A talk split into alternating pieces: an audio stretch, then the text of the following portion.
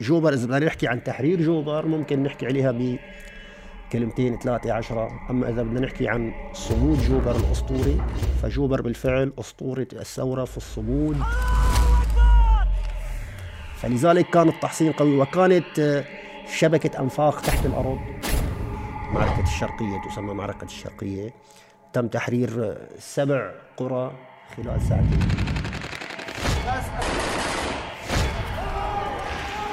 المجاعة اللي كانت نعم حصلت مجاعة بشكل غريب جدا. حصلت مجاعة بشكل غريب جدا. آه، مدن أبيدت قرى أبيدت أحرقت. الله أكبر.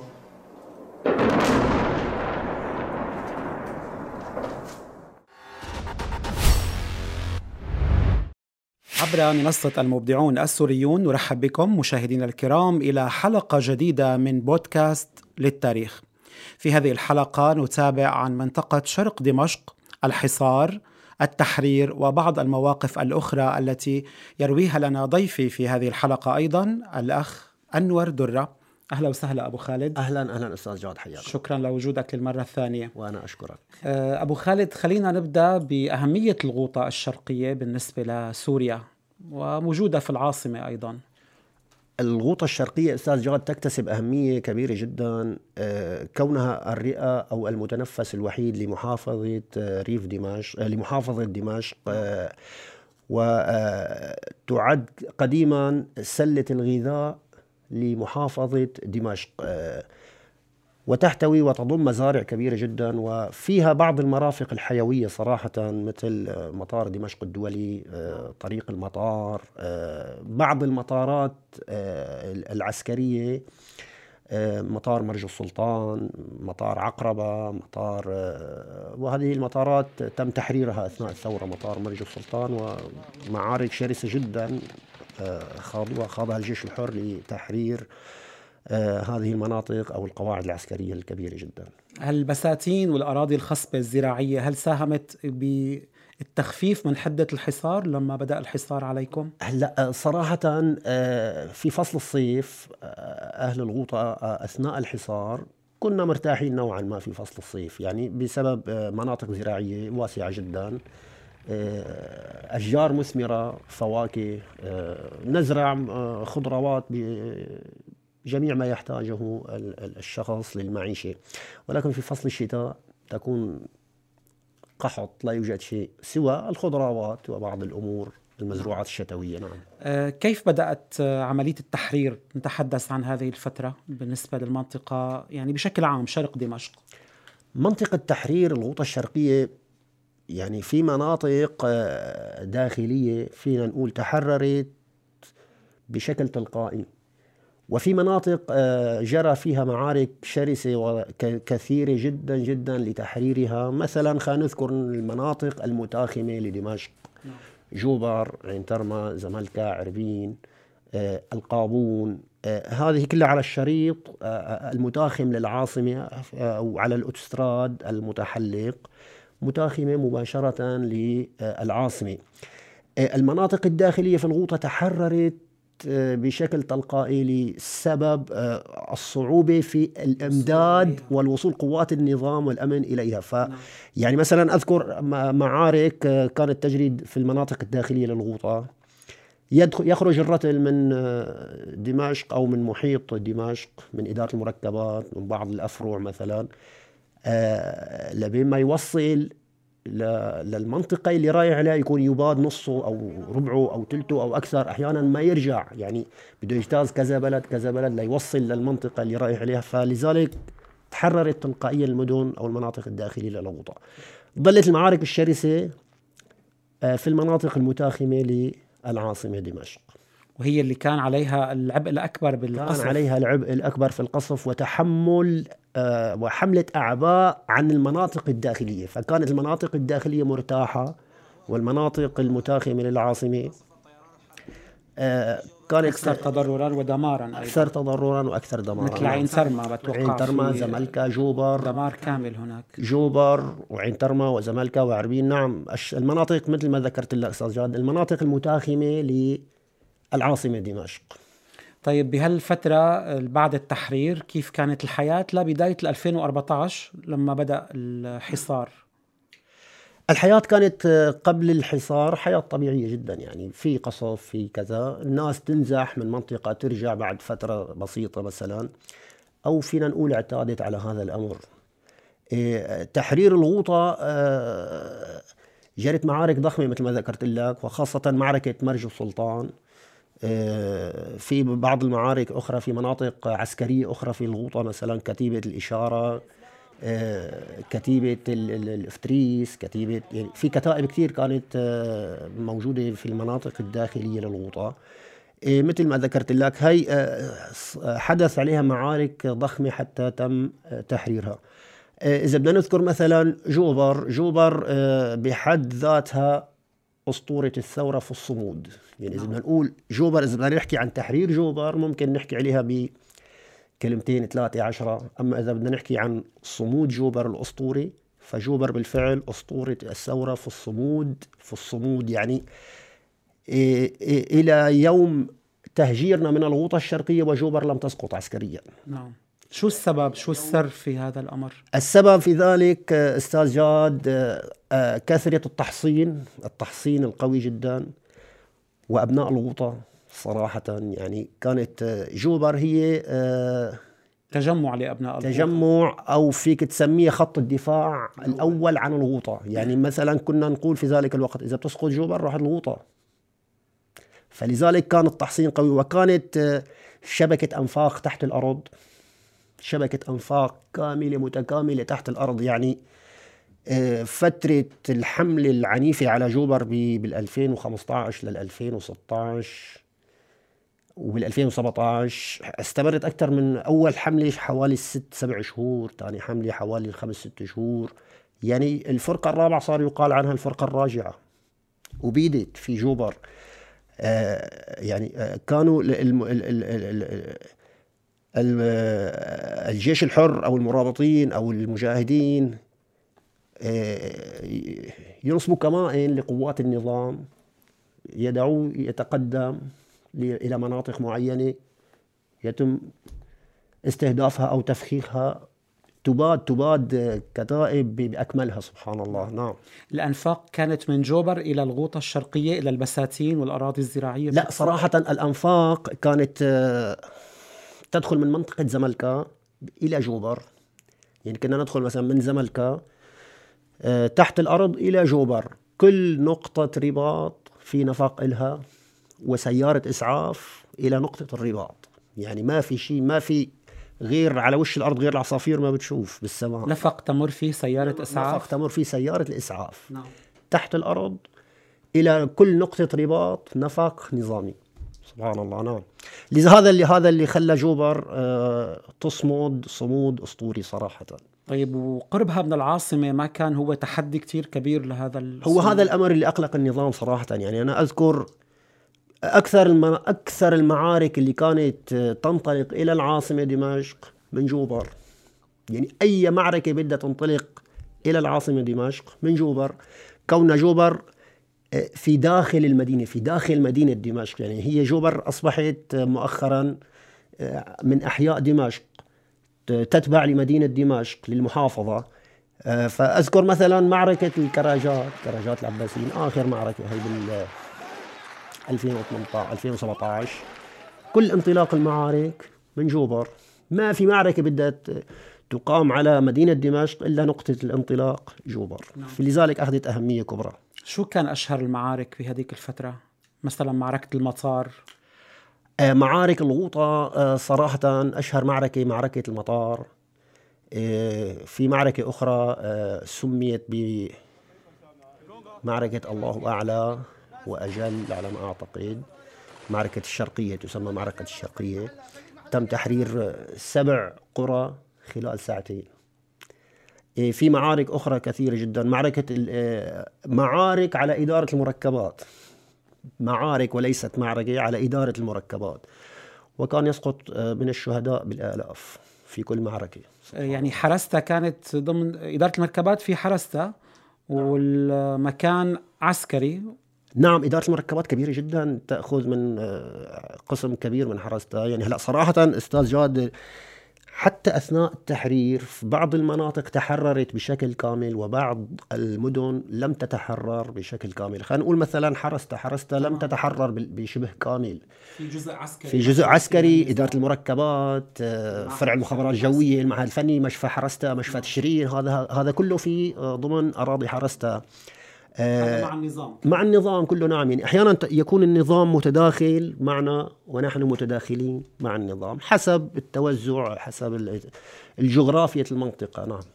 في 2014 بدأ الحصار على المناطق شرق دمشق وتحديدا الغوطة الشرقية. آه، في خيرات كما ذكرت في الصيف ممكن تساعد على الاستمرار والبقاء لكن تغير نمط الحياة كون انقطع الاتصال مع العاصمة وأصبحتم في حصار حقيقي. شو بتتذكر من هديك الأيام؟ مشاهدات وأوصاف ممكن تحكي لنا إياها؟ صراحة من سمع ليس كمن رأى.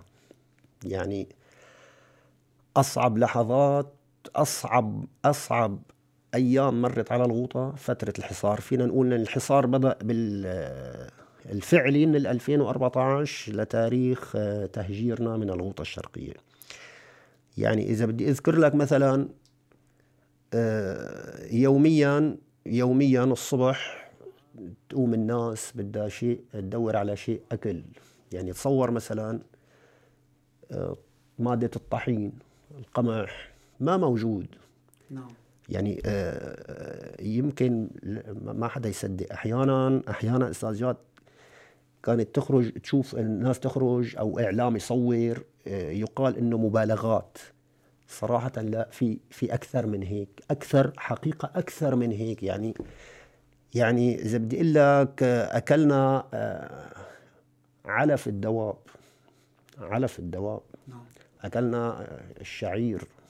الشعير ممتاز أمام العلف علف الدواب. يعني صراحة أنا أذكر بال 2015 آه، د- آه، بعض البهائم كثيرة جدا ميتة. بسبب قلة العلف فما بالك بال يعني الخضار والفواكه اللي كانت موجودة لا تكفي لأنه الإنسان يأخذ قوته الحقيقي أو الغذاء اللي بيحتاجه هلا. مثل مثل ما ذكرت لك بالصيف الانسان آه، الأشخاص العادية بس كلياتنا بالصيف مرتاحين نوعا ما. في فواكه من الغطاء آه، خضروات بشكل عام. بالصيف بالشتاء ما في شيء نهائيا. ما في شيء تعوض يعني يعني مادة السكر أساسية ما في شيء حريرات للجسم حتى يكتسب. يعني معظم الناس أصيبت بنسبة 80% بال فقر امراض الدم، فقر الدم. آه، مجاعة فقر الدم أطفال أطفال يعني آه، فقر دم مجاعة آه، ال- ال- الريقان الرئام بسموه. كله أثر صراحة. تلاقي أشخاص أشباح ماشية على الأرض. أشباح. الأنفاق ما كانت تساعدكم في استجلاب مواد غذائية من مكان ما بطريقة ما؟ هو هو هذا ال- هذا ال- ال- الأمر اللي ممكن نقول أوجد فسحة من فك الحصار بموضوع الأنفاق. يعني لجأوا لوسيله إنه حفر الأنفاق ما لنا غير وسيلة حفر الأنفاق. فبدأوا بحفر الانفاق من أول أنفاق حفرت من حرستا. بعد آه، أنفاق حرستا حفر أنفاق رئيسية من عربين باتجاه القابون. حوالي الأربع أنفاق تقريبا. أنفاق سيارات. سيارات ب بالكامل. سيارة بالكامل تحت النفق تخرج ذهاب وإياب يعني. ذهاب وإياب. غير الأنفاق للمشاة. إيه هاي الأنفاق هاي اللي حلت مشكلة يعني الغوطة. بس ولكن سبحان الله موضوع غلاء الأسعار هذا اللي كان مؤثر جدا على موضوع المعيشة صراحة. أكثر من الغلاء الآن؟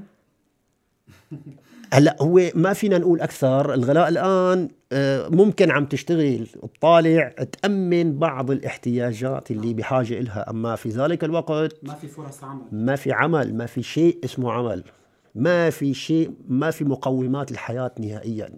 يعني أذكر لك مثلا إذا بحاجة لسيارة إسعاف بدك تتصل تطلب إسعاف لتروح على نقطة طبية أو على مشفى بقول لك أنا بعتذر منك بس إذا عندك نص لتر مازوت يعني مشلول الحركة بشكل تام خاصة في السنة الأخيرة هلأ بالسنة يعني الأخيرة 2018 تحديداً مرحلة كانت لا, الأسوأ. لا الأسوأ الأسوأ عسكريا كان كانت الأسوأ آه، بالعنف بالقصف العسكري. بالعسكرية نعم. نعم, لكن شو الأسوأ كان الأسوأ آه، قبل آه، المجاعة. 2018 المجاعة من 2014 لل 2018 المجاعة اللي كانت نعم حصلت مجاعة بشكل غريب جدا.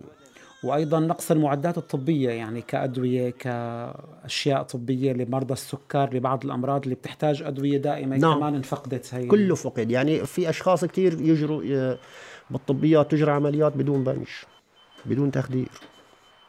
عمل جراحي عمل بدون جراحي تخدير. بدون تخدير. ما في بنش. المواد إنه للتخدير لا توجد. أيضا بهي المرحلة شو كان أسوأ مشهد وقعت عليه عيناك؟ مشاهد كثيرة جدا. ما بحسن شخص لك مشهد. يعني مثلا أحد الفت... أحد المرات أحد الفترات كان الطريق مغلق. لا يأتي شيء من عند النظام نهائيا. أذكر قصة مثلا على سبيل طرفة آخذ ابني وماشي بس بالسوق. آه، ذاهب إلى مكان. فأحد البائعين بياعين حاطط تفاحة وبردقانة وموزة قطعة واحدة قطعة من كل نوع قطعة تفاحة وبردقانة وموزة حاططهم هيك على البسطة قدام محل الخضرة فابني شافهم قال لي بابا هذا بلاستيك. أكيد بلاستيك.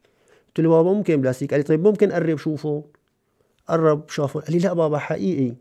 قال له عمو ممكن بس شمهم شمة؟ بس شمهم يعني أنت تصور الأطفال نسيت إنه هذا شو؟ نعم. سبحان الله. قديش عمر ابنك كان بهداك اليوم؟ كان عمره بذاك الوقت شيء آه، سبع سنوات ست سنوات سبع سنوات.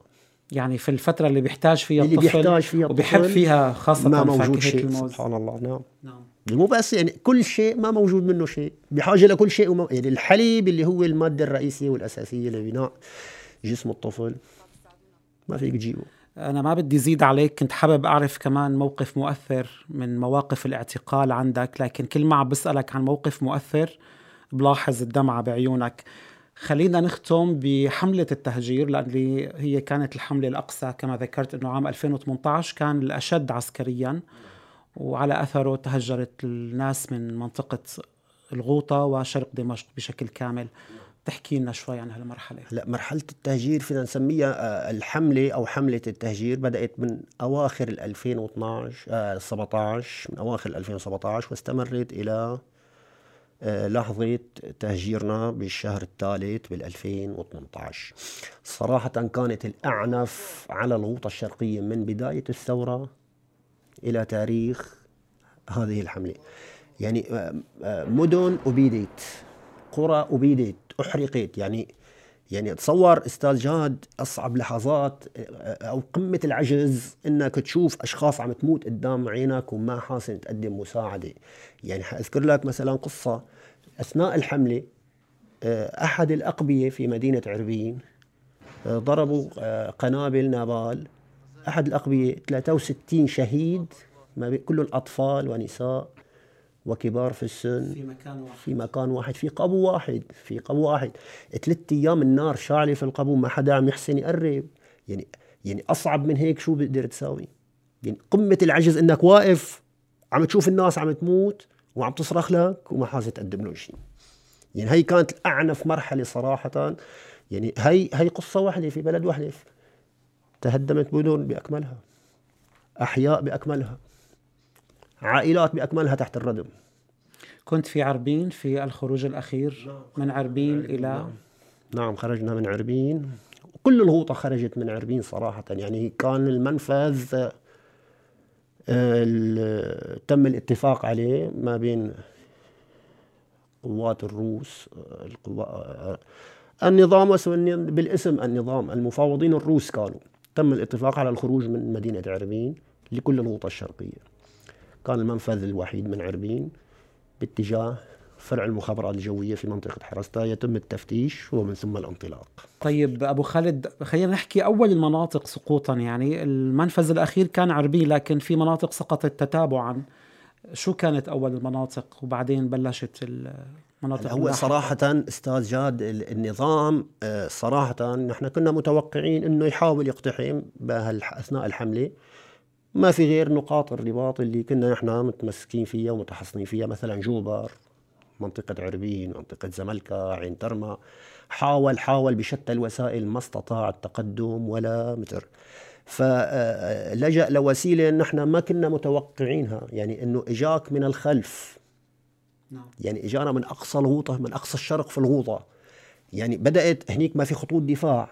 يعني النظام ما موجود موجود بس بشكل رمزي.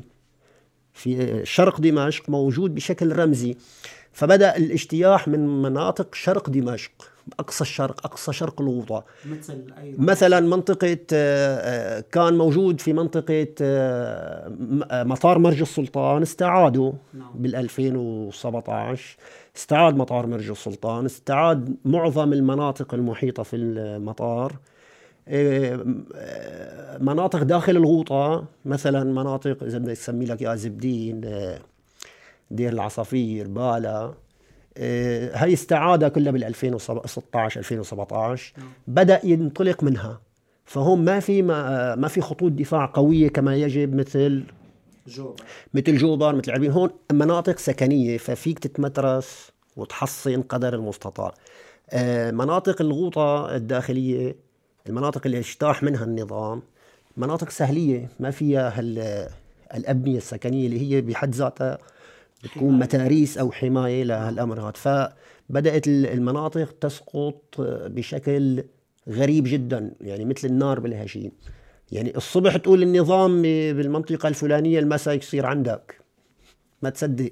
حتى وصل إلى عربين. حتى وصل هلا لعربين ما دخل عسكريا صراحة وصل إلى تخوم عربين آه، حصلت بعد المناوشات بيننا وبينه. آه، كان فترتها آه، حالة تفاوض في وفود للتفاوض ما بين قوات النظام والجيش الحر. وتم الاتفاق على الخروج. يعني كان موضوع استسلام. كانوا الروس يطلبون الاستسلام لا يطلبون شيء سوى الاستسلام فقط. يعني لا لا ما في شيء مطروح غير الاستسلام. أي فصيل عسكري هو اللي قام بالتفاوض مع الروس؟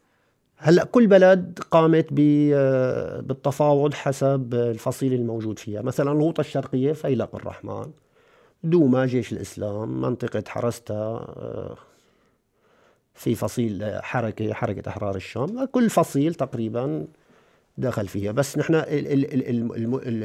الأمر اللي ما ذكرت لك يا أستاذ جاد إنه بعض المناطق في الغوطة الشرقية يعني ال ال فيك تسميهم ال- الضفادع مثلا. موجودين في أي مكان أو العملاء في أي مكان وفي أي زمان. نعم.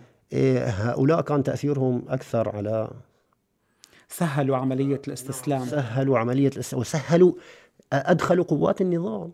يعني أدخلوا قوات النظام إلى حموريه أدخلوا قوات النظام إلى كفر بطنة. يعني كفر بطنة آه، أحد الضفادع هو كبيرهم كبير الضفادع بس الشيخ بسام ضفدع. يعني كلمة ضفدع تطلق نسبة لهذا الرجل. نعم. آه، أدخلوا قوات النظام إلى بلادهم وقراهم ومدنهم. فلذلك بدأت الناس أحبطت صراحة يعني. كم كان العدد في هذيك المرحلة؟ آه، ال- كمدنيين في الغوطة صراحة. يعني فينا نقول بحدود ال 300 ألف نسمة اللي كانوا موجودين بالغوطة. واللي هن خرجوا في مفاوضات عربية. خرجوا في المفاوضات. من لا، يعني ما فينا نقول الكل خرج ولكن نسبة كبيرة جدا خرجت في في التهجير. خرجت من آه، عربين إلى إدلب؟ خرجنا نعم مباشرة إلى إدلب إلى قلعة المضيق. كل القوافل كانت تخرج تنزل في قلعة المضيق ومن ثم إلى إدلب. شو اللي تغير عليك ما بين الحياة في عربين وإدلب؟ هلا صراحة يعني السؤال آه، ظروف المعيشة اليوم تختلف 180 درجة عما كنا عليه في الغوطة. يعني ما بدي أقول لك أيام الغوطة أحلى لا ما أحلى بس أرحم صراحة يعني. آه، بسبب أنه آه، كنا آه، في أكل ناكل في أكل ناكل ما في أكل ما ناكل كله بسعر بعضه. اليوم في بس ظروف المعيشة صراحة عم تأثر كتير صعبة جدا نعم. أبو خالد بدي أهديك وردة من ذهب وبدورك رح تهديها لحدا بيعز عليك في الثورة السورية. من هو هذا الرجل الذي تعطيه هذه الوردة أو ربما سيدة أو امرأة؟ يعني يمكن إذا بدي أقول لك إذا حدا تحمل بتكون زوجتي. تحملت آه، اللي ما حدا تحمله يعني فترة اعتقالي لأول مرة وفترة اعتقالي لثاني مرة. أهلها آه، هاجروا إلى مصر ورفضت إنها تطلع معهم وأصرت على البقاء في الغوطة لحين آه، خروجي من المعتقل. ما شاء الله. صورة جميلة للوفاء والله يديمكم لبعض موجودة معك أكيد في إدلب. طبعا والحمد لله. الله يكرمك أبو خالد. كنت حابب أعرف أكثر بس بريق عيونك بكفي الأسى اللي صار أو المشاهد المأساوية اللي عشتها. الله يجزيك الخير ويعطيك ألف عافية. أهلا أستاذ. شكرا لوجودك معنا. شكرا لهذه الشغل أهلا أستاذ جواد حياك الله. وشكرا لكم أيضا متابعينا عبر منصة المبدعون السوريون. نتابع إن شاء الله في الحلقات القادمة استكمال بودكاست للتاريخ. شكرا للمتابعة والسلام عليكم ورحمة الله.